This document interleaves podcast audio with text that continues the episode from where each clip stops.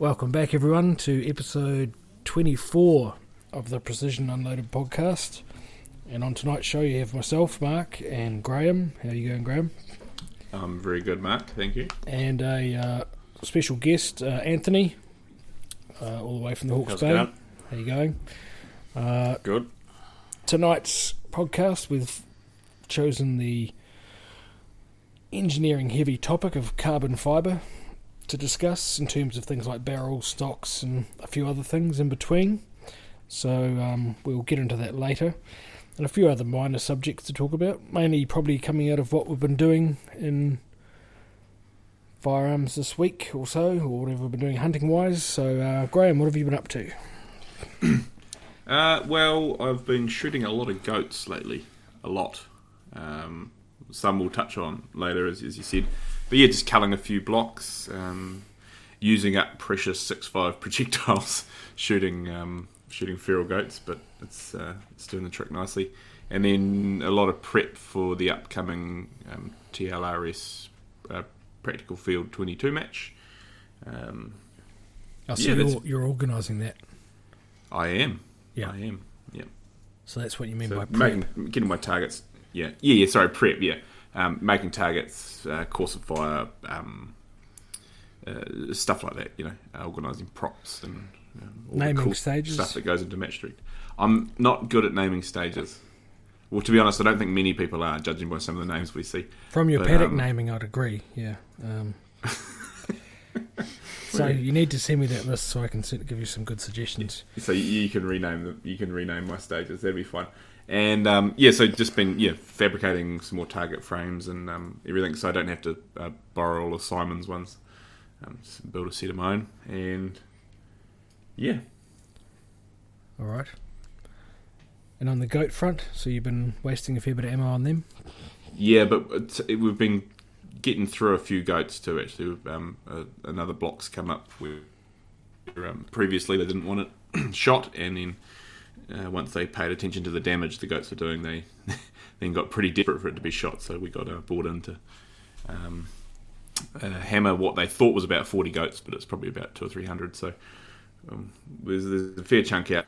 We've got to go back into a bunch more trips, um, and it's it's pretty local. It's about halfway between your place and my place. Yeah, but I think it would be nice to maybe take the two two three, and maybe not be shooting all those um, those hard to get projectiles. But that that is what it is. Um, yeah, that makes sense because I think I've just added up because I've been using my 223 the whole time, which is carbon fibre, which we'll talk about later. But I think I'm down to I've used 800 rounds of Fiocchi cheap crap I brought.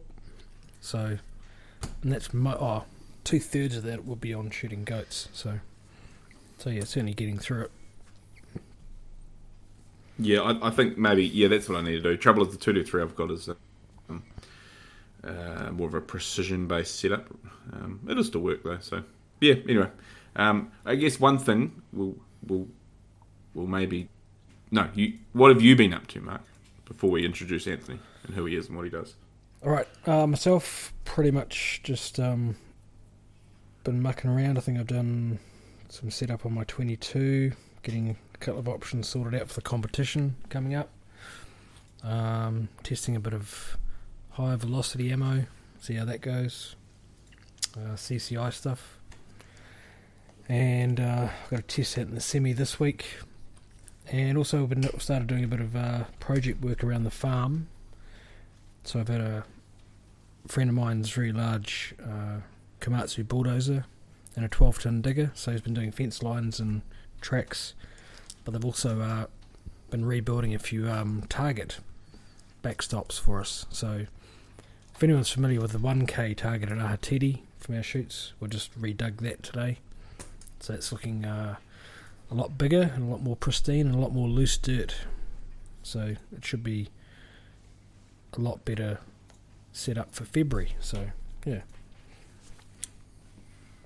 So that's been um, quite entertaining to see them mucking around with that. So didn't take them long, about half an hour with that gear. So Well, judging, so watching you dig at it for about three hours with a spade, trying to make it better in last February. Yeah. and then the digger does it, that in about a fraction of a second. What you did, um, it's pretty. cool. And he's tracked up to it so you can drive up there, Graham. So it's ideal for Well, La- well, la- lazy we nearly had TLRS target going. putting targets Yeah, out. well, we nearly dropped it. Remember, we nearly had a target smash Ute, but that's another story. Oh, that's cool. Um, Right. Anyway, so we need to introduce Anthony. Yes. Everyone already knows who we are, what we do for the most part, our um, seven listeners. So I met Anthony oh, about a year ago, thereabouts. he, um, funnily enough, is good friends with my neighbour, and I met Anthony through the competitions, and we put two and two together. Um, he shoots competitively, hunts, culls, culls a lot of animals, um, uh, a lot, and yeah, uh, all around good bloke. So, Anthony, welcome to the podcast. Um, Thank you. Tell us a little bit about yourself. We don't need your uh, uh, your, your star sign or anything, but um, so, so tell us maybe a little bit about your shooting history and what you do and what you're into. Um, so I'm based over on the east coast, just farming over there. Um, always been into quite a bit of hunting, pigs and deer, um, basically anything, any pest. Um, done that for well as long as I can remember, um, and started competitive shooting. Uh, well, when was How Tapu? This year, January, January, of- Yeah. January Yeah. this year, I think. Um, so yeah, it was just a something that had always interested interested me. Um, didn't really know how to get into it until we sort of started talking with with Ian and the guys at Hardy and stuff like that, and they sort of pointed me in, in the direction of the competitive stuff, and never looked back. Um, So yeah, what's so, so- quick inter, interjection question. So what's the learning curve been like? Real steep? Have you learned heaps in a year? I mean, from you've done a lot of hunting, but have you suddenly? well, yeah, I think every hunter thinks they can shoot Yeah, pretty well. yeah, until you go to something competitive, and then you realise pretty quick that you can't. Um, so yeah, learning a lot of learning. Technique has improved dramatically, which has in turn improved, you know, my hunting a lot as well.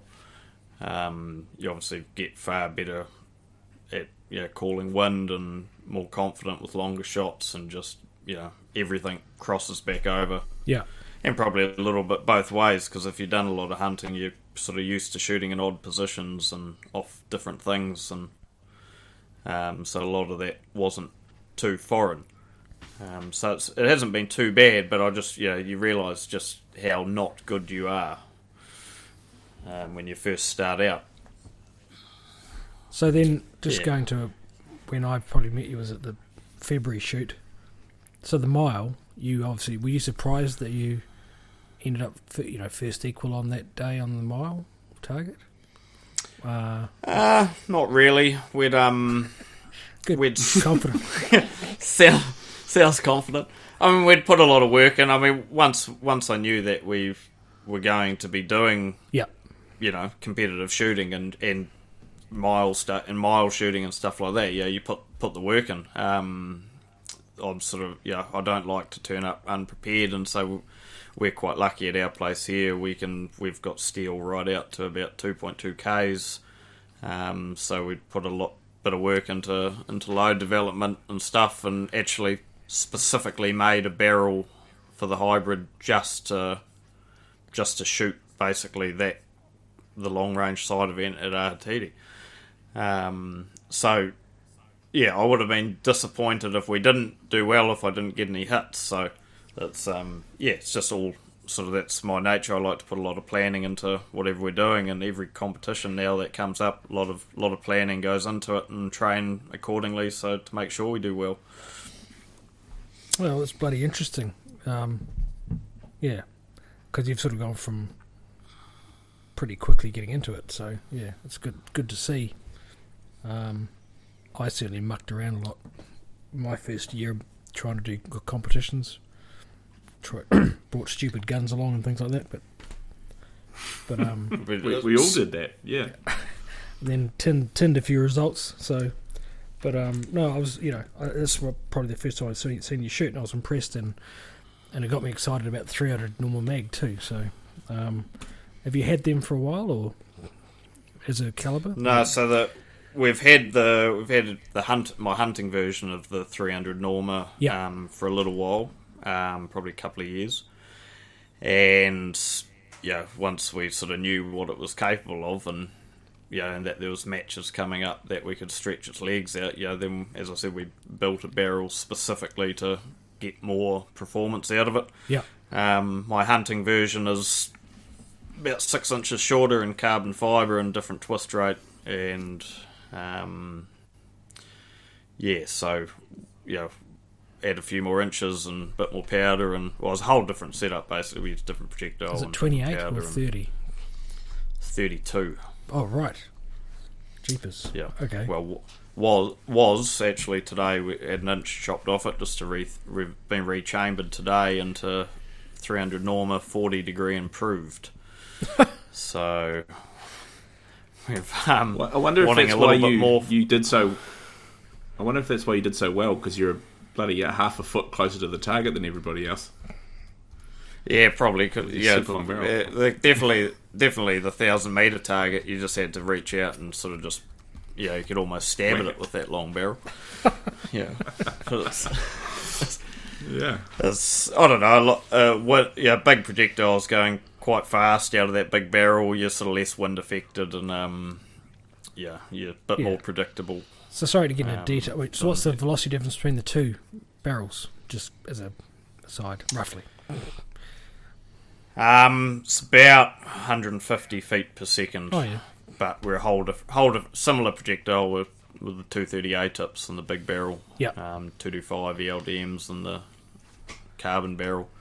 Um, different powders as well. One's running about 2950, the other one's 3100. Right. Um, yeah, we're we're hoping for a little bit more speed with the with the new chamber with the Norma improved, and we're going to go up to the 250 A tips now as well. All right. So how much more powder is that getting? The improved. Um, the imp- the improved case, you can fit about four and a half to five Okay. grains more powder in. Whether it will take it or not is to be seen. But you know, we, we've Yeah, got yeah, yeah. a lot of extra capacity on paper. Yep. Yep. Yep. on paper. Yeah. Oh, that's bloody interesting. Um, what else do you? What other? Or you know, what are your other go-to calibers that you tend to shoot now? Um, hunting wise, uh, 308, Yeah. 7 mil Rem mag, and my 300 Norma are sort of my main three that I use. Um, 308 is sort of obviously you know close range bush type hunting. Um, yeah, and the 7 mil Rem is sort of that mid distance, and the Norma for anything out a little bit further. Yeah. Um, and yeah, competition wise, we're uh, six Creedmoor, uh, six five PRC, and my big Norma barrel as well. Sort of the main, Yeah. the main three. And two to three for any training work um, that we're doing. Yeah. Affordable. Oh, no, that's good. Um, all right. So I guess um, we'll get on to the main subject, and uh, Well, no, we'll talk about before we get into the car. Oh, sorry. We'll go over our, advent, our adventures. So Anthony messaged me a week ago, and he, for some mad reason, wanted to drive five hours to my place to come and shoot some goats, and then we then drove another forty-five minutes to Mark's place um, to find said goats. Um, so we. Yeah, man. I tell you what, Anthony, it's a long way to come to shoot goats. Was it worth the trip? Well, yes and no. The um, the like we we have a real lack of goats over here. Although we're on the east coast, where we are in particular, doesn't have an abundance of goats or any goats, but we have an abundance of deer and pigs and that type of thing. But I mean, everyone gets everyone gets bored of shooting the same thing day in day out. So goats, bit of high volume shooting, you know, a bit of long range practice on some game. Um, well, I shouldn't say practice is not the word, but the chance to stretch the legs out where there's a number of animals yeah, um, on the big guns, and yeah, but yeah, it was it was it was good. And it's not as if you just shot goats. There was uh, what magpies, rabbits, hares, pigs, Um, most Yep. everything else too. So it was, yeah. Um, we, we we spent a bit of time the morning before we went goat hunting. Just um, so Anthony's recently got a Voodoo 22, um, which is a, about as high end as you can go in a precision 22 in our game in our world anyway. Uh, and uh, there's a bunch of uh, magpies out the front of our places. So um, shit, we spent several hours just sitting there waiting for the buggers and um, taking shots at those. And I, I will say, I didn't think the voodoo was going to be as impressive as it is. Like I knew it would be good, but um, that's an impressive little rifle, albeit incredibly heavy, but um, very impressive. Well, in its current configuration, it's um yeah. I mean, luckily with the Voodoo, you've got a just a basic Remington 700 footprint, so you can put it in whatever stock, whatever setup you want. Um, that's the whole concept around them. Is that how they came up with is that guys can just take their take their barreled action, their six mil or whatever, out of their chassis that they use for competition work, stick the Voodoo in it, and you've got the same feel. You can have the same trigger. Um, so for training, uh, basically a PRS training rifle, um, but in 22. So you, you you're using your same setup, um, and that gives you the change. So we've got it set up quite heavy at the moment, but um, yeah, we can. Like we'll just chuck it in a carbon stock, for example, if we wanted to take it rabbit shooting, but which is highly unlikely.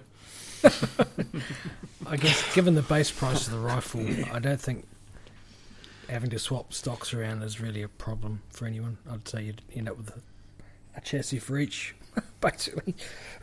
just just buy another voodoo. Just have two exactly. barreled actions. Yeah, that's right. Yeah, Exactly right. Two, yeah, two, two. Um, no, so that seems- gun was one for a truck gun. Excellent.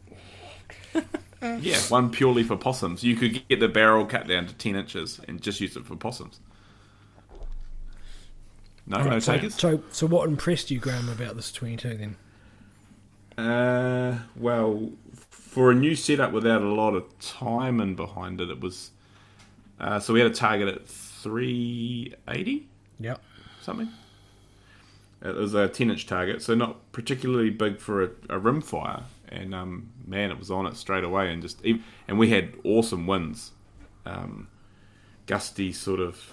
oh, I can't remember the speed, but it was, it was it was quite windy, especially for a 22. And Yeah. we were just smacking this target again and again and again, and, a lot of it wasn't prone. We were sort of shooting off a um, uh, a seated rail, so sort of like a so from a um, a seating a seated uh shooting position. It wasn't an issue. I mean, the heavy heavy gun helped with um, keeping it stable, but yeah, pretty good, man. And even in that wind, I mean, uh, partially that's the ammunition too, which is the uh, was it what is it Anthony the RWS gold something uh, RWS special target. Special target. So that was obviously reasonable, uh, pretty consistent too to be able to perform like that. Um, yeah, uh, yeah, I was just impressed. Again, it's got a nice um, Trigger Tech trigger in it, and a Nightforce scope, and KRG whiskey chassis. So it was all the Gucci gear. um, Damn it. but- I can't even know I'm going to turn up now. You can sell my spot, Graham. No, that's pretty. a heavy gun's not going to be an advantage at this 22 shoot. Woo! Um, but yeah, no, it was It cool. won't- So it won't. It, it won't be in its current configuration when we come to your 22 shoot. It'll be a lot lighter, Damn it. a lot more manageable. damn, I shouldn't have told him. Okay, uh, I'll I'll add in a heap of prone then. Yeah, make it. I'll make it. Make it Heavy advantage, heavy advantage. Yeah, if your gun weighs under a certain amount, you have got to carry a bag of bricks all day. Righto. Yeah. No, regardless, it's it's, it's Yep. uh, you'll you'll be fine, Mark. I expect you could just bribe me and you'll take the win. Yeah, that'll do. Yeah. Um, but yeah, and then so so you obviously we'll, we'll probably cover off the voodoo Yep. um, in several months with Anthony, but so Right. far you're pretty happy with it, Anthony. Obviously, I don't know why you wouldn't be. Yeah, I mean it's yeah, it's it's everything that you'd expect when you when you're buying something like that. It's you know, fifty and hundred meter groups are just amazing. Looks like it's shooting a centre fire. Um, and yeah, the consistency out at distance so far, and once again, the testing that we've done is limited because it's still a fairly new setup. But I mean, it's yeah, it's hard to hard to find anything I don't like about it at this point. So should be good. Damn it. Awesome, Mark. You should just get one. Yeah, no. I'll get rid of my other two by one. There you go. Your your your other like seven. Yeah, I have got a few. Anyway, so when, once we, we, we mucked around here, and then we, we went up and met um, Mark and a few others at the, uh, the So yeah, run us through the long range goating. yeah, so we went up to a, a big gully and um, went to attempt to cull a few long range goats and some pretty tricky winds. Um, so how did you find how did you find uh, your your first go at Taranaki long range goats, Anthony? Well, not amazing to be fair, but that's you know, put it put put. I'll just put that down to my fault. Um, yeah, the you, you no excuses, but I mean the winds weren't ideal. Switching sort of all the way out the gully, and to be fair, we were quite optimistic. We were sort of trying to take goats from out out to a fair distance, Yep. and the misses were very very close misses. So I probably can't be too concerned about that. Yeah. Um, yeah. So no, it was it was good. I would have liked to have got a few more than we did on the deck. Um, but yeah, good to stretch the legs of the big gun. And yeah, Once we got into f- yeah, six, was good. seven, four to six hundred meters, it was pretty good though. So later on, Hmm. range wise, Yeah, Yeah, yeah. Well, the good the good thing Yeah, about I mean, for we- those who haven't shot. Sorry, you go. No, you're you're you're. I was just to say, you know, once we the closer ones, obviously we, although a few up close were missed as well because the wind, um, some pretty average wind calls from uh, From me, we won't won't mention won't, won't mention names, but um, Yeah. which probably should have probably should have been hits, but never mind. hey, don't blame me for listening to me. You're a grown up, and uh, maybe yeah. No, that was uh not my best win call, especially at like 300 meters. Anyway, um, but we, we, we did end the day with killing a, a few. We found some close ones, but yeah. Later on that night, we headed up onto the top of the property and went looking for some pigs. I shot a pig that that looked far bigger in the scope um, than it was in reality. a good Um, eater. Graham, ended up being what it's called. A good, a good one for the pot if you've got a very small pot. yes, Um, it, it, it weigh, we, we weighed it for some reason. Thirty-two. oh, thirty-two you pounds. don't, you don't round up. No, Um, So it's, it's Yeah, hard, again- to, hard to call it an eater no, because it's probably just one one meal. or do it's actually hard to call it a pig. It's a piglet. Yes. anyway. It's You're dead. right. It did, it did look a lot thing. bigger. when they're, But yeah, by, um, when they're by themselves with nothing else to reference them against. Yeah, Yeah. Um, albeit pulled off a textbook perfect shot in really low light. I will um, praise myself for that. yeah, it was through the heart. Um, so Yep, heart and lungs. 260 Remington at exactly 260 metres, coincidentally. But no, the other pig Um, was an excellent um, effort. So Oh yeah, so walk us through end. the other pigs. So we went. This was maybe an hour later. So by this point Yep. it was sort of um, well well dark. So we were into the thermal equipment. and we're sort of heading out Um, to places I know. We're still lambing, so it's just sort of going along quietly at night, and just going to spots that I can look normally look off. And the first one we stopped at, Anthony said there's a pig. So, and I was looking through my old thermal, and all I could see was blobs. So uh, we had a look. He lined it up, and it sort of was walking to the right, wasn't it? Yeah, sideways. Went behind a tree. He'd walked out, put its head out, and he let rip, and it sprinted off at top speed. Went right and then circled round left and disappeared. And so at that stage, I'm thinking, well, don't know what happened there. Maybe missed. Um, but Anthony said it was going real fast, which means it's probably been, you know, seemed like it was actually hit. So, and we didn't sort of. I thought it might have been a eighty or ninety pound pig, but um, anyway. So I thought, well, there's a place where we can look back down from the top when we go further on. So it was about an hour later. We popped up, um, looking from a hill down onto where we shot it, and there it was, dead in the paddock, about 300 metres away. So um, we wandered down. Everyone was like, "It's still alive." I was like, "No, it's dead." when someone claimed they saw it move, I was like, "God." anyway, so we got down there, and it was a pretty impressive. It was a boar, 122 pound. He ended up being so um, pretty impressive and amazing. that he was shot through the lungs. And the bullet must have not hit anything bone wise on the way through. So, you know, to have it didn't didn't really. There was basically an entry and an exit wound, wasn't there? That weren't that big, from memory. Yeah, can I can I just say Yeah, that like, I thought it was a um like as the as the trigger broke, it stepped forward, so I knew it wasn't Oh, bang yeah, on the yeah. shoulder. Where I Yeah. was, where I was, yeah, yeah, yeah, you know, usual excuses. but I thought, wow, like how could I? How could it have missed? You know, we went far. It was 170 meters. Yeah. Um, pretty confident, and instantly. You didn't. You didn't just think that it missed. You just turned to me instantly and you said, "Oh, you missed." And I was like, "Well, that, uh, that's great. I just feel pretty average now." So I spent the next hour thinking of missed, and uh, great. You know, every spot else that we wanted to. Graham saying, "Oh, you're taking your gun." I'm just like, "No, no, no, no, no point. so, so, some, something wrong with the gun." You know, let someone else better shoot because this. You know, I don't know what's going on. And then, oh, can you imagine the relief when we spotted that thing dead in the paddock? Yeah, yeah, And he- here, here I was thinking, well, it must have been a terrible shot. Know, when you said, oh, it went 300 metres from where you hit it, and I was like, oh, jeez, this must have been very, very average. And um, yeah, when we when we took the guts out of it and double lung shot and sort of just in and out just behind the shoulder, I thought, oh, well, yeah. there we go. We just missed all the bone, and projectile hasn't opened up, and he's No. gone on his merry way. And that was sorry. The other thing was the the sound. I just didn't. I normally always hear some sound that I can pick up. You know, especially at night, that would have indicated. And there wasn't any with that. That was the other thing. I mean, I've shot pigs there before. One was similar, a bit smaller, and he he was a pretty bad shot on my behalf, but he ran about 150 meters from there when we found him. But um, but it, there was a real distinctive noise, which is the other thing that it put you know that put me wrong when I was saying to you, I don't think he was hit, but you know I started to think, well, given the speed he ran off at, he must have been something must have tickled him. So, hmm.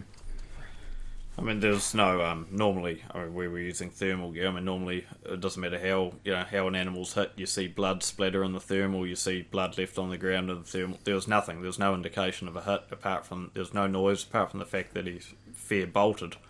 And um, yeah, uh, I was confident for about two seconds until you turned to me and said, "No, you missed." I was like, "Okay, cool." That's sorry about that's that. that then. I'm playing mind games. So, so one thing I'll say is, um, you mentioned the projectile not opening up. So we've we've talked about this a bit, not on the podcast, but so you, that was an E ELDX projectile, which is Hornady's Out hunting th- match 308. projectile. Yeah. 308. Yeah, yeah. So 178, so reasonably heavy projectile.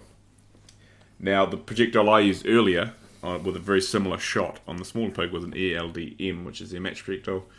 Um, the X's are known, some people might not think so, but they're known to not expand particularly well if they don't hit bone. They're um, sort of, from what I understand, made for sort of thicker skinned animals, bigger bigger animals that you sort of got to put a bullet about three three feet, you know, of, of meat to go through. So it just didn't expand. Um, the ELDX, it- it's just acted like a FMJ and just, um, as Anthony said, no blood because the exit hole was the size of my pinky finger. Like it was, it was not a big fist size hole. So um, again, they're marketed as a hunting bullet, but from what we've found over the years, if you don't hit bone, they can um, fail to expand.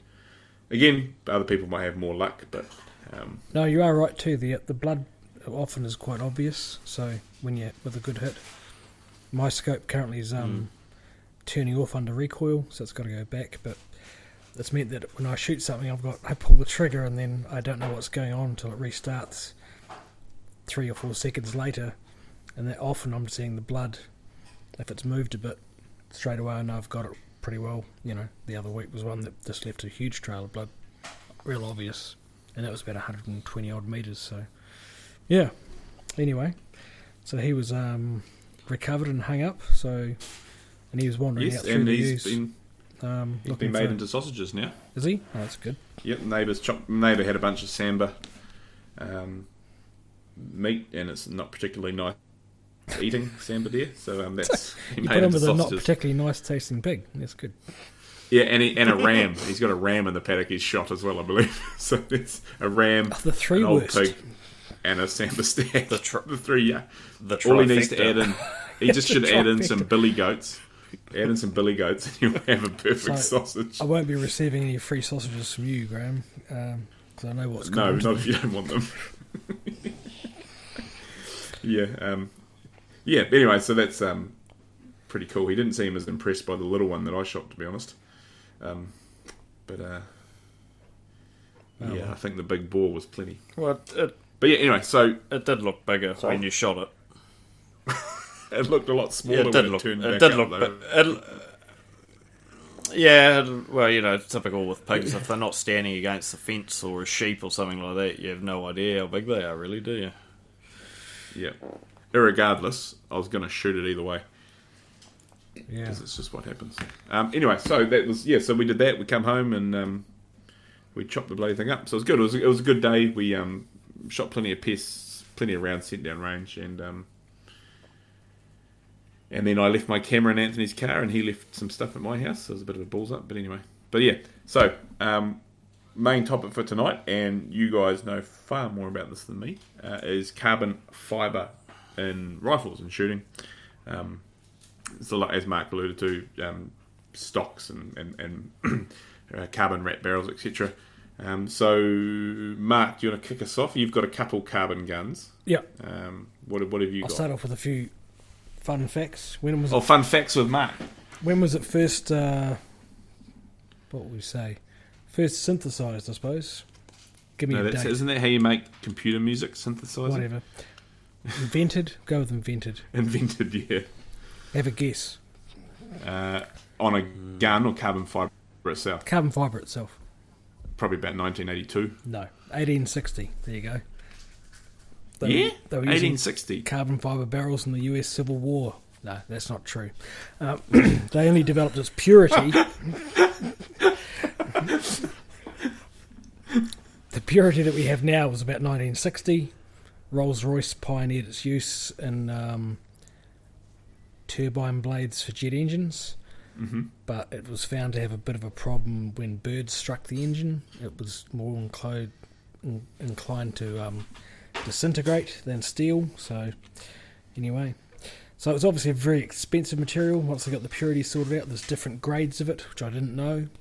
So, and I guess in the if you go back to the early 2000s, which there wouldn't have been any carbon fibre barrels being made, or even parts for rifles, probably, um, I'd hazard. It costs about 35 times more than the equivalent steel version of something, and now it's down well under 10 times. So that's why you're seeing a lot more use of it and filtering down from not just aero, you know aerospace use into things like rifles, car parts, uh, high-end road bikes for you know cycling, all that sort of thing, motorbikes. Um, but anyway, that's just a bit of a segue into it. Um, it's a bit of a considered a bit of a wonder material, um, but some people consider it a bit of an expensive waste of time on some applications. But um, I guess you know, as all technology goes, it's often it goes in three steps. First, it's ridiculed, then it's violently opposed, and then eventually it's accepted as self-evident. So, where are we at with barrels with carbon fibre? I think it's pretty much um, there's a lot of different manufacturers out there doing it. I'd say a number, you know, especially in uh, the states, obviously. Um, so it's pretty much bedded down and used there. Carbon fibre stocks, how long have they been around for? Probably a decade coming up to, probably, I'd say. 2012, maybe. Um, and you're seeing a lot of. There's even ones manufactured in New Zealand, isn't there? From what I've seen. Um, Uh, several several yeah, companies. Several, yeah. So, so that's, I guess, the segue in. So my, I guess the first place we'll go is the is the barrels. Actu- Yeah. Um, and I'm assuming the primary use in barrels is obviously it creates a lighter profile barrel than the equivalent in stainless steel or steel. So um, there's other things they tout as being benefits, but some of them are can be a bit iffy depending on how the barrel was manufactured. Yeah. So now Anthony, Hmm. if, if for those of you who don't know, is, is reasonably friendly with Hardy Rifle. We um, sort of shoots for them and with them essentially. Um, so he has got the down low on how they actually um, wrap a barrel. Um, so you can give us a bit of bit of a bit of a schooling here, here, and we can all learn something. So so take it away, Anthony. How, how does Hardy Rifle, which is for those foreign listeners, is the major manufacturer here in New Zealand, how do they go about putting together a carbon barrel? Well, so hopefully I don't undersell undersell their process here at any point or give away too many trade secret, secrets. Basically, you start with a stainless barrel, um, stainless barrel blank, and they'll machine it down to basically 14 mil um, for anything up to 338, and then anything over 338, they take it to 15 mil.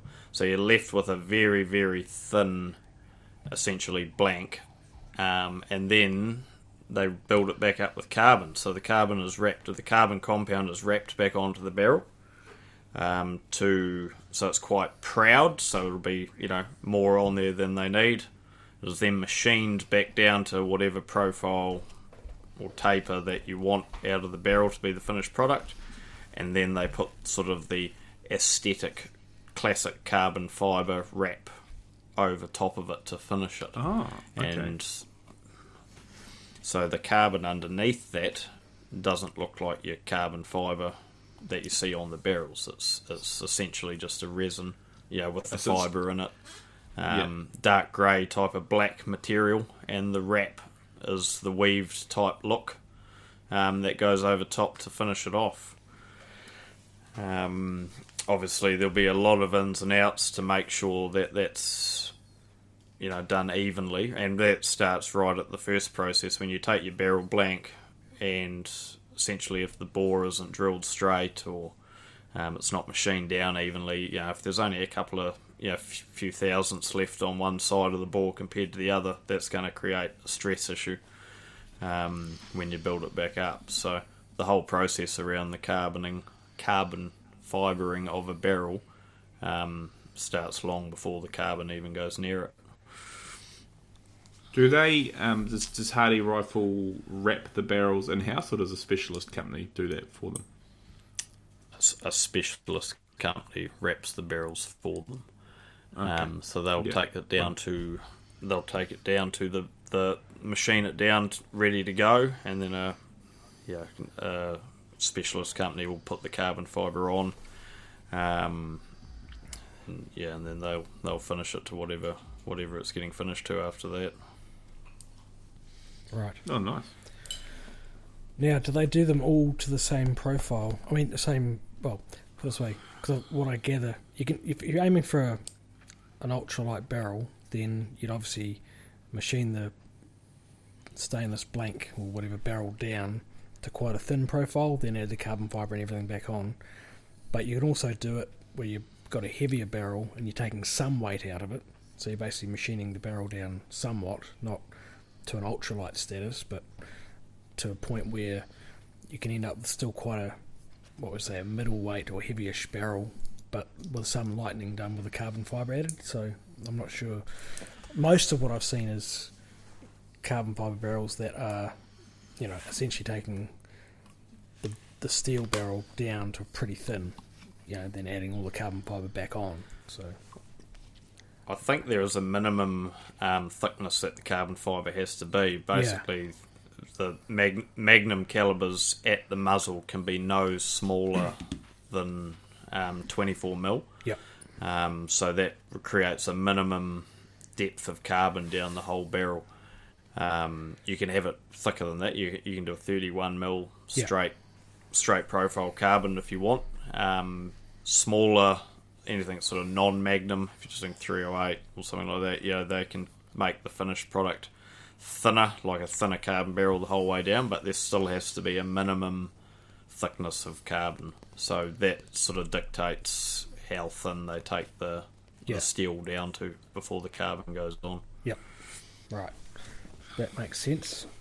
May- Maybe we'll um we'll get Anthony to get us a tour one day and get us shown some of the process. We'll, um, Okay, righto. we'll annoy them enough. um, yeah. Wait. So you're not you don't. Oh, okay. Yeah. No, that's interesting. It's um. There's a lot. I didn't realize that the the outer finish was a um a facade, for lack of a better word. You know, just a, a finishing look. I um. So, would you ever use Yeah, one for awesome. a competition barrel? Me, Is that directed yes, me we're, we're doing we're doing one um, sort of as we speak. Twenty two Creedmoor, which will be a bit of a crossover competition hunting gun. Sort of won't be particularly long, be about twenty two inches, Damn it! um, but that'll be that'll be carbon fibre. yeah, Um, yeah, I can't see a downside, you know, unless you're wanting a lot of extra weight, which a lot of guys do. You won't get it with carbon fibre, but you you you're making up for it obviously in your no. well So I guess rigidity. Full dis- I have been doing some research. So um, the one thing I found is that if you yeah if you're doing PRS comps, there was pretty much no one using a carbon fiber barrel in what we'd call I don't know whatever the competitions we're doing, but um, they were all going for weight essentially. You know, you're talking uh, um, barrels that weigh seven, six to seven pounds up to nine pounds, talking in US imperial here, but so the carbon fiber side of it ultimately comes back to your in between hybrid or hunting rifle setups, and that's where most of the use seems to be in the marketing side of it and, and what's actually being used. Because it's not going to give you um, that's the, the rifle balance thing I think as well. Um, if you've got a pretty heavy you know long range setup then the barrel weight it's probably pretty important to getting it quite balanced, if you know what I mean. If it in the centre to a degree, or you know, even weight wise, which is why some carbon fibres used to actually to balance up a rifle. If it is quite light in the the rear, you can actually lighten the front of it up by having a, a carbon fibre bigger barrel sort of thing. So. Um, Is is the idea, Anthony, with the running more carbon on the 22 Creed, is, um, because you're running will have far less recoil than you would with a 6.5 or a 308 or well, no one really shoots 308 much anymore, but you know what I mean. Less recoil, so you can you can negate the weight needed on the the rifle itself, and, and that'll make it more handy for the um, positional shooting and, and stuff like that. Is that the idea? Yeah, I mean, uh, yeah, it bas- in a, in a nutshell, yeah. I mean, it's basic. We've got a crossover. It's basically a crossover build in mind for that, so it'll be used around, um, yeah, for hunting applications and culling and and bit of competition use as well. Um, so yeah, and the recoil's not really an issue um, with a caliber like that. So it's yeah, it's basically we yeah we wanted we want something that can deal with heat fairly well, lots of strings of shots, um, but I don't want a big fat stainless barrel that would also deal with it well um, for for hunting applications. So you I probably wouldn't do it on another caliber. Yeah, if you're talking six five or six mil, you I wouldn't do it for a crossover gun for competition use because you you just wouldn't have the weight that we're sort of after. yeah, I agree. Because it got, that. Yeah. I've got a Christensen Christensen Arms MPR, so it's carbon fibre barrel, four all that sort of jazz.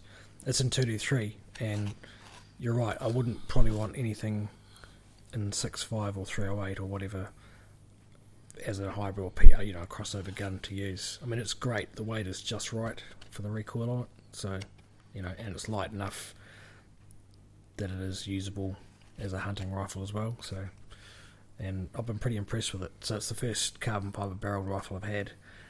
I was a bit iffy at the start, but as it settled down, it only tends to wander badly after a long shot. You know, I'm talking lots of shots, string sort of thing. But that'd be reasonably the same for any rifle with a barrel that weight for its size, sort of thing. So, um, when it does wander, it does a linear sort of wander down to the left. So it's interesting, but. Um, How many shots are you talking for that? oh, 20? Oh, okay, yeah, a lot. Yeah, no, no, I'm saying a lot. I was testing out its limits of. Yeah, but say a standard 10 round, you know, getting still getting quite hot in terms of the suppressor and everything. It's fine. Um, but it's just longer strings when I'm getting angry and firing more rounds for no reason. That tends to do that. Um, so yeah, no, no, it's just and it's their their manufacturing. I think is different. Who's the other? Is it Proof Research? Is another major US barrel manufacturer? Yep. So they They're very popular. Yeah, they're probably considered of those two the better process. And I don't know what you know. I'm not the ins and outs of what it is. I'm not a rocket surgeon or a brain scientist. Um, so it's a, yeah, it's an interesting thing to look at. I mean, I've seen what are the one? There's like the the Howa Carbon Stalker coming out, um, Yep, they're here, I believe. which I think there's a carbon fiber barrel version, isn't there? So they've got a carbon. You can get it with a carbon stock and Yeah. a sort Or of a yeah, hunting weight stock barrel. by default. Yeah, yeah, yeah, Yeah, or you can get it with the carbon barrel and stock. yeah, yeah, and Yeah. stuff. Yeah, For, for an Yep. extra, extra grand or so. yeah. Yep. So And you can also buy barreled actions. okay. Yeah.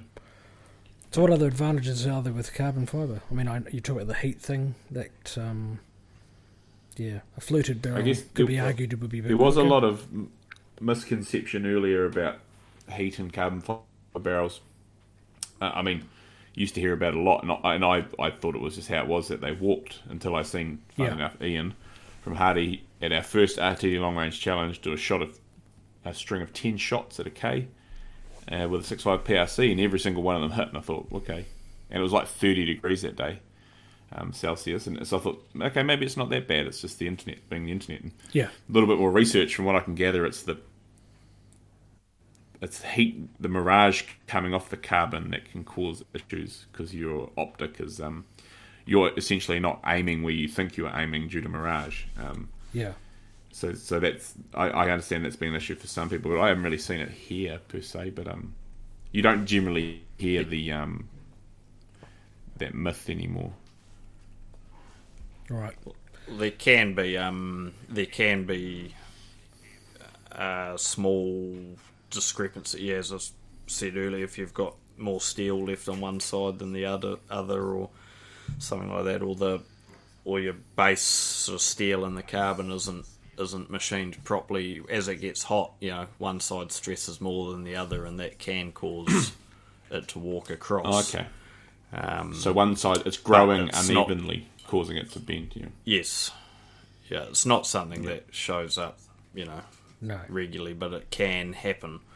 Um, and anything to do when you're disrupting, you know, the steel that was there, or you know, you and replacing it with something else. Yeah, yeah. Any process isn't going to be good enough to completely negate it. So I suppose a lot of those early carbon barrels that did walk from, you know, from all you know all the companies as, as you're referring, you know, that could have been the issue. You know, they just didn't have the Yeah, and that's sort been, of the process dialed in. that's been pointed out. I mean, you've got two different materials with two different thermal properties to deal with, so that's where, if it's not done quite right, adds an extra, yeah, level of what happens when things aren't quite set up properly with the barrel. So, So, what are some of the carbon rifles you had? Because you've had quite a few, Anthony. Hence why this is we've got you on to talk. what are some of the rifles you've had over the years with carbon um, being a major feature? And then what have you ended up with? What have you sort of settled on? So I used to be a sucker for anything Sako. Basically, all my all my rifles were Sako rifles. I've got currently have two carbon lights, one in 308, one in 22 250, and I recently, well, not recently, a couple of years ago, had a carbon Wolf, which is slight, fully adjustable carbon stock. no way. Um, They weren't even Yep. here. eh, I know. Oh well. I had the only one in New Zealand for quite a while. Um, and it was an amazing gun. I, I liked the full adjustability of the stock. Yeah. Um, and, you know, and just overall was a great gun anyway. And that was my sort of main hunting rifle set in 7 mil Rem mag. Was it a carbon barrel? Um, carbon fiber barrel though? No. No, it was not. Yeah. It was yeah, Carbon just a stock. normal, Yep. yeah, normal fluted barrel. Yeah. The yeah, the so fairly light, well lightish it was yeah, big gun, the long barrels, um, yeah, big scope on it, suppressor. You were four point six kilos with the bipod. Yep. So okay, would have been yeah, definitely would have been heavier with another stock on it. Um, yeah, I, I really liked that gun. I mean, the, the rigidity of the stocks of the carbon stocks is obviously amazing because of the strength. You you just can't. Yeah, you you're getting chassis type of strength out of a normal hunting stock, basically. Well, that answers my Um, question then around the stocks. So, you definitely think there's advantage, significant Yes. advantage. Yep, yep, yep. Yeah. Yeah. I mean, yeah, you, you any especially when you when you go up in larger calibers, you Yeah. know, I'd say the the Magnum calibers, as, yeah, especially those lightweight setups. There's a lot of recoil. Um, inevitably, with synthetic stocks, you're going to get flex and stuff like that. And for a hunting rifle that you don't require, a, you know, like quarter MOA accuracy, it's probably fine. Um, but if you're wanting to shoot large caliber as a hunting rifle, sort of, and I mean, this, I'm not, I'm saying this, this, this, this, it's not just this way or the other way. You know, obviously there's exceptions to everything, but I think you're going to get more repeatability out of a carbon fiber stock um, than you would just say a normal synthetic, um, you know, synthetic one. Just because it, it, it can't not be because it's so much more rigid. Yeah. No, I have got a What, carbon, um, carbon light, and I do like it a lot, and I do like the stock. Yeah, it's in 260, so functions What um, really well. Anthony was what what caliber? Sorry, was your carbon wolf? Seven mil Rem mag. Seven mil rim. Similar remag. Wow, that would have been a, a weapon. I'm just I just looked them up. They are an expensive gun. Holy shit. Um, It Wow. was it was very nice. I could Very, really very looks nice. looks and you moved it on, eh? Before I got to take photos of it. Okay. I did move it on, but um, I mean, it didn't. Yeah, it didn't look as pristine as the photos you're probably looking at because it was a hunting rifle. You know, it got it got treated as such. Yeah. Um, but definitely, I mean, it, that's another sort of tick for the for the carbon fiber because you can, you know, bang it on rocks and you can, you know, slide it down ice and you can do all sorts of things and you're not going to scratch it. Yeah, Um, whereas a synthetic stock or a wooden stock would be, you know, any you look at any hunting rifle that's been used for a number of years, and they look like a hunting rifle. Um, so yeah, a bit more durability as well. Um, yeah, you just yeah for a hunting hunting application, I you know you're lightweight, everything yeah everything you want basically. It sort of ticks the boxes to have a carbon stock. And I guess it's pretty important to know. I mean, is the rigidity side and the strength because um, if you look at like Sako, like you're saying, you're a fanboy of those type of those rifles. The carbon light comes in at a base weight of 2.4 kilos. Your Finnlight two is 2.6, so 200 grams heavier. So it's not you know you're not massively saving over the A7 Sako A7, which is the standard, you know whatever.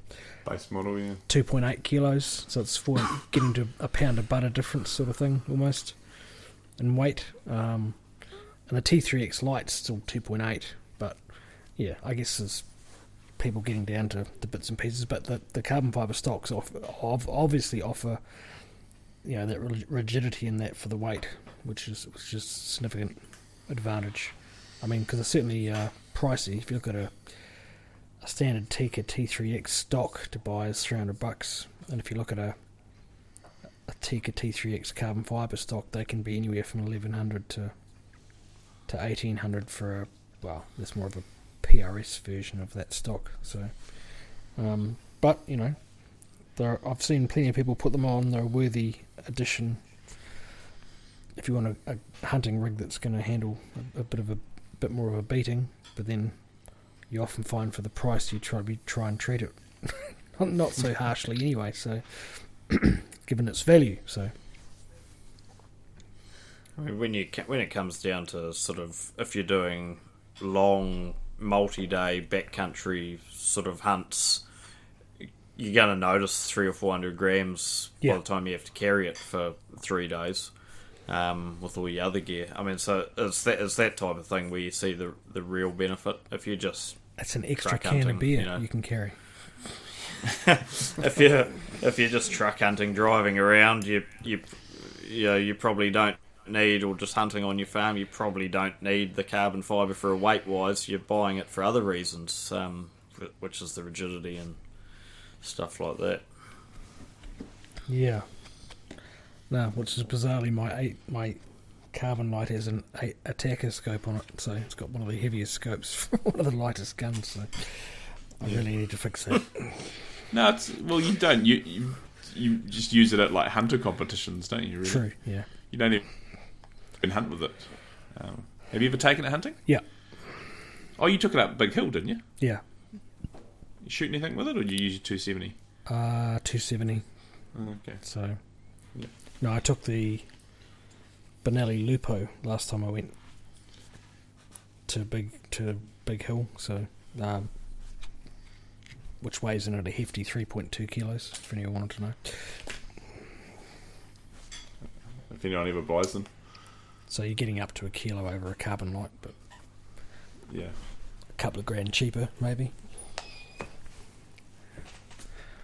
Just get Um, fitter. Yeah, Uh, so right. I suppose to carry on with the original question, so that's what I used to have, and as I said, I've still got a couple of carbon lights now, um, but now we're um, basically for everything running uh, a pair of hybrids. I've got a long and short action one, carbon stocks on both, obviously, and I've got three.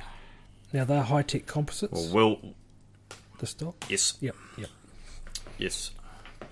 Um, and all my hunting barrels are carbon fibre. Um, so basically ready to ready to hunt. Um, like my my Norma um, 26 inch carbon barrel, Nightforce NX8 scope on it that weighs 4.6 kilos with the bipod ready to shoot um, as well. So for a caliber like that, you I wouldn't want it any lighter No. um, because re- recoil issues. But and it's not too bad. You can still carry that comfortably. It doesn't feel very heavy on your shoulder. It was the same weight as my Sako Carbon Wolf that I had. Um, so it's you know a lot more gun being the Norma than a Semel Rem for the same weight. So Yep. um, yeah, and my, and my Sem- I've got a Semel Rem mag barrel as well, which is also carbon fibre, same length, and yeah, the 22 Creedmoor barrel we're doing um, will be carbon fibre, although that's not going on the hybrid, that's going on a uh, Project X. So after Project that, you, so obviously, the, therefore, you, what you're saying is you're, you're, you know, you're happy with the technology.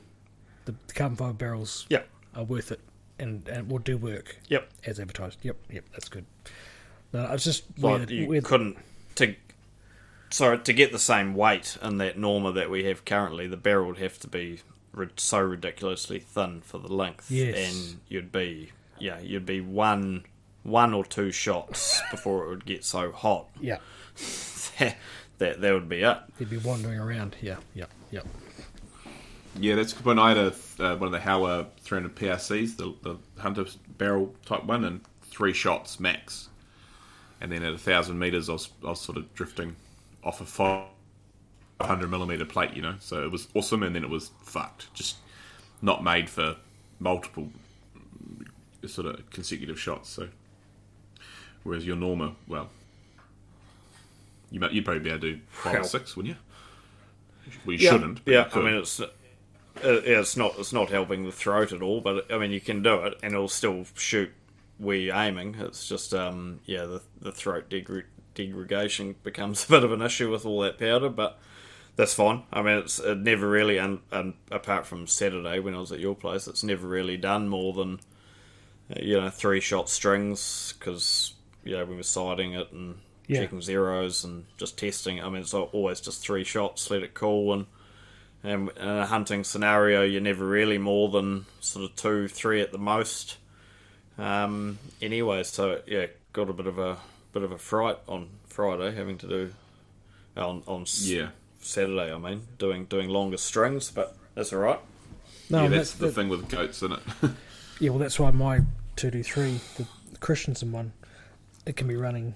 I can go through two mags when I'm basically culling goats and it seems to be no problem because the time is not rap. You know, it's not super rapid because often you got you know a f- few minutes of shooting at that sort of number. So, um, and I've had no issue. It seems to have got more accurate as it's settled down. I don't know if that's a thing, but I have read a bit because I was sort of digging around for info when I first got it that they do take a little bit of time to settle as a barrel if that's a thing, but that may be just that manufacturer. Oh, I we don't do. know. We do actually. I just remember I've, we've got a um, a full carbon fibre 65 PRC also that my um, it's my wife uh, wife's gun that she shoots for hunting and competition use. So that's carbon barrel and carbon stock, Yeah, and that that can take 10, 12 round strings. You know, fine shoots it fine. Obviously, once again, it's just a bit of throat degradation, but um, yeah, recoil wise, not too bad, even with suppressor on. Um, and that gun's really light. I think we're down to 4.1 kilos for that, ready to shoot. So, yeah. um, yeah. And it's what that's six for yeah, P- it's that sort of a just under two seventy ish recoil in terms of for anyone yeah. Be slightly less recoil than a two seventy maybe. Yeah. To, to be honest, that's probably. I'm probably going to get one of the Howas and 6.5 PRC, the carbons, possibly, maybe. Um, well, so I have no experience yet, but yeah, that'll be what I'll go with for a, a The carbon stalker. medium range hunting gun. I'll whether I'll get the whole setup or just the barreled action. Oh, I'm I not see sure. you. Yeah, we'll That's see. right, you get But um, just the barreled action. Because because although this is the thing, I'm like I need a my 260's taking a hammering, and I was like, man, I need something more economical to shoot. And I'm like 6.5 PRC, and I'm like, wait a minute, that's not at all more economical, but. I don't know. Anyway, um, yeah, but I, I don't know. I want a 6.5 PRC. I do. I want one. All right. Just a rough carbon fiber barrel price wise, roughly uh, difference over a stainless or I think to get one installed is a couple grand. Okay. Yep. uh, I think r- roughly um, retail. I think a stainless is about. Well, you you know this more than me. About About, fifteen hundred bucks for a Oh. stainless installed and installed, yeah, true, and then true. Installed. Yep. Yep. Yep. and then about yeah, two two thousand two two for carbon, I believe, something along those lines. Um, yeah, so it's not. It's, but I mean, if that's the thing, it's it's still a lot of money in it. And, and if you're just shooting, like you say, shooting goats out of your truck, unless you just want to spend money, it's, you probably don't need it. But um, but who am I to? Who oh wait, that's trying to me and you. talking about oh, wait, me, that's me. It's me and you, Mark, Oh, and sorry. and some. Sometimes Anthony too, because I've been hunting with him a few times. All right. But, um, so if you had a stock rifle and you had a choice, you can only have one or the other. Would you go for a carbon stock or a carbon barrel? and we're only have one gun to do it all. No, no, one choice of either a carbon stock or a carbon barrel. What are you going to choose? Carb, carbon stock. Uh, I, oh, fuck. What am I doing with the gun? I don't know. Well, it's obviously I don't know, a, you a lighter give me that hybrid hunting type thing. Oh. We'll go with it because you're not going to use it for PRS, are you? So. yeah. Then I'd go with a pencil. I'd go the pencil steel barrel and a carbon stock And you said carbon stock as well, because, Anthony? yeah, Yep, Yeah. I'd go carbon stock. Wow, I didn't think you'd say that. There you go. Explain why. For me, just it's because I. Go on, Anthony.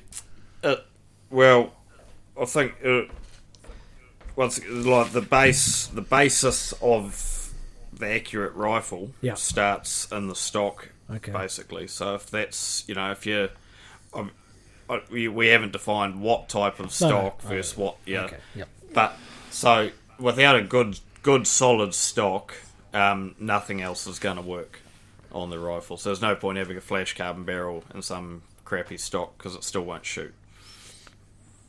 Okay. Good. Graham. I, I I look at it a bit. Diff- I look at it a bit differently, because if I'm just, I'm, if I'm being forced to leave the quad bike or the truck behind, right? We're going down south, or we're going, you know, somewhere where we actually got to do more than a couple of k's, three, four k's. Um, then it's yeah, I'm probably only going to need two or three rounds rather than ten round strings. So that that that pencil barrel is probably going to be fine. Um, and again, I'm not talking about a big, um, big Magnum, so I'm just talking, you know, six five PRC or something. So yeah, it'd be carbon fiber stock um, uh, to get the nice, maybe um, lightweight, um, obviously, but also like a 90 degree pistol grip. I'm quite a big fan of those, and possibly a little bit of maybe a, a higher cheek comb or maybe adjustability, but yeah, so it'd be I'd rather be comfy on the rifle and only take one good shot than uncomfortable. Um, yeah, Right, Anthony. So surely, Anthony, have you got a MDT HNT twenty six on order? The carbon fiber No, magnesium. No. what a, what a peasant. no, no.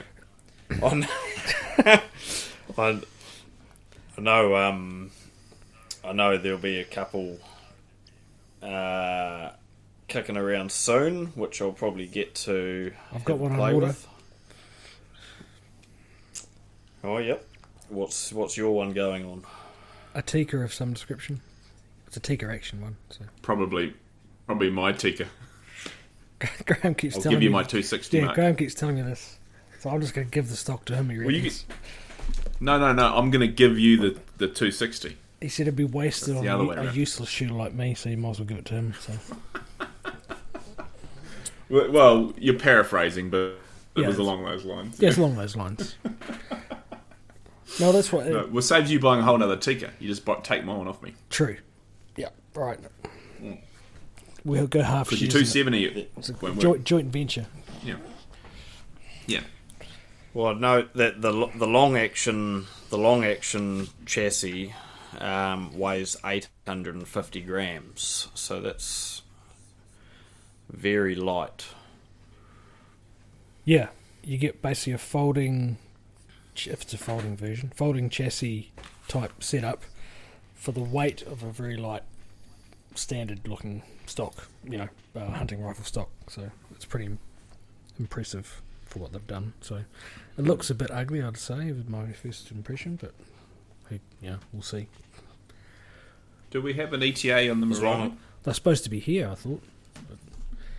Oh, heard that before. Or blame blame COVID. Anthony, sorry. about about three months about three months back order on them Ah. apparently. Yeah. It was ordered a long time ago, wasn't it, Mark? Six months ago? So Nah. When they first announced them. I do suspect I thought it was July I'd get it. So anyway, Yeah. Oh, it'll come. yep. Yeah. The 260 will be worn out by the time it turns up. I have to rebarrel it then. I'm going to. Carbon fibre. Oh, well, I don't know. I'll see if someone can do me a deal. someone might know someone. Nah, I'd probably I'll probably put a pre-fit barrel on it to be honest. But yeah, All right. No, well, let's. Um, I think we should probably wrap it up there. I'm running out of things to say.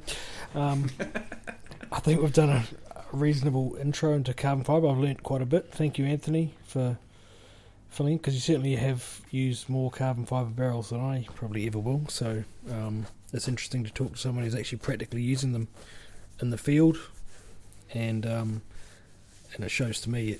You know, I came into this a bit weary of it, I suppose. Um, but I think it's a technology that's matured, I suppose, put it that way. And people are actually manufacturing pretty consistently with it to build pretty good guns. So, um, your thoughts, Graham, Yeah. on that? Or Anthony? I was say yeah the if you're wanting something yeah lightweight that's going to give you still the repeatability of a of a heavy steel barrel Yeah. um, rigidity wise yeah then it's a no brainer really Yep. Damn it! I'm going to get more yeah. Obviously, I'm, barrels. I'm probably the least.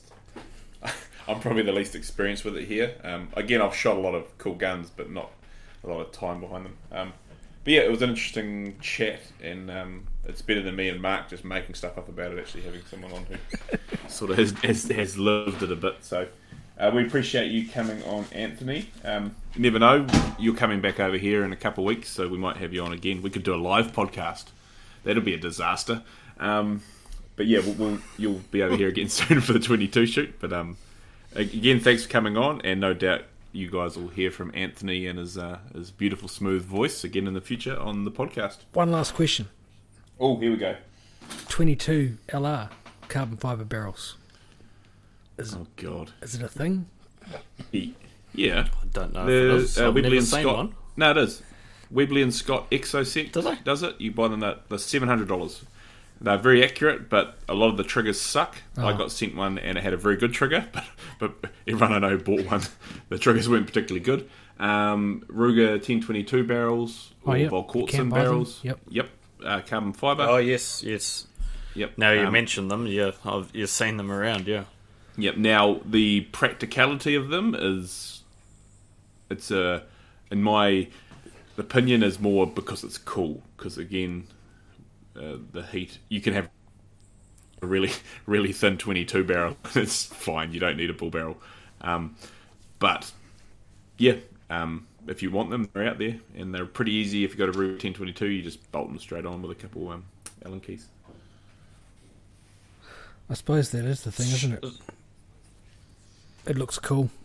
It, it really is. Yeah, Yeah, it I was going look to say it really is be just a gimmicky thing for the 22 because it's going to give you apart from weight, but there is no weight advantage because you could just run a thin barrel.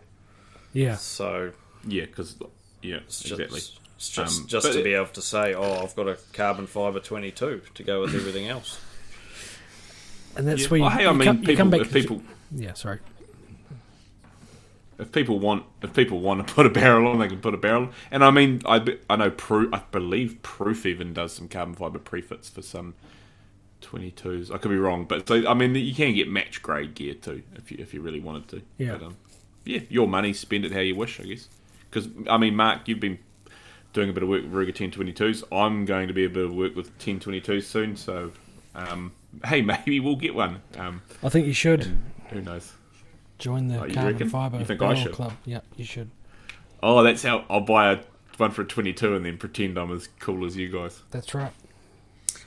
If you're going to spend that sort of money on anything 22, Vudoo. if you're going to spend that sort of money on anything 22, yeah, just get a Vudoo and be done. All right. So instead of buying a $300 barrel, buy a $4,500 barreled action. Yep, That's steel, aren't Math. that's? The Vudoo barrels are steel. Yeah. yep. Yeah, yeah, yeah. Yep. yeah obviously. quite, quite a heavy profile from what I remember. Yes. No, cool. Very All right, heavy. well, Righto. any, any last, yeah, nothing else you from you, Anthony? I think we'll finish that up and, um, yeah. No, Alright. just yeah. Thank you for having me on, and yeah, good, great time last weekend as well with you both shooting a few pests. So yeah, see you again in a couple of weeks at twenty two shoot. Righto. Well, We'll see do. you all later on. all right. Bye, everybody.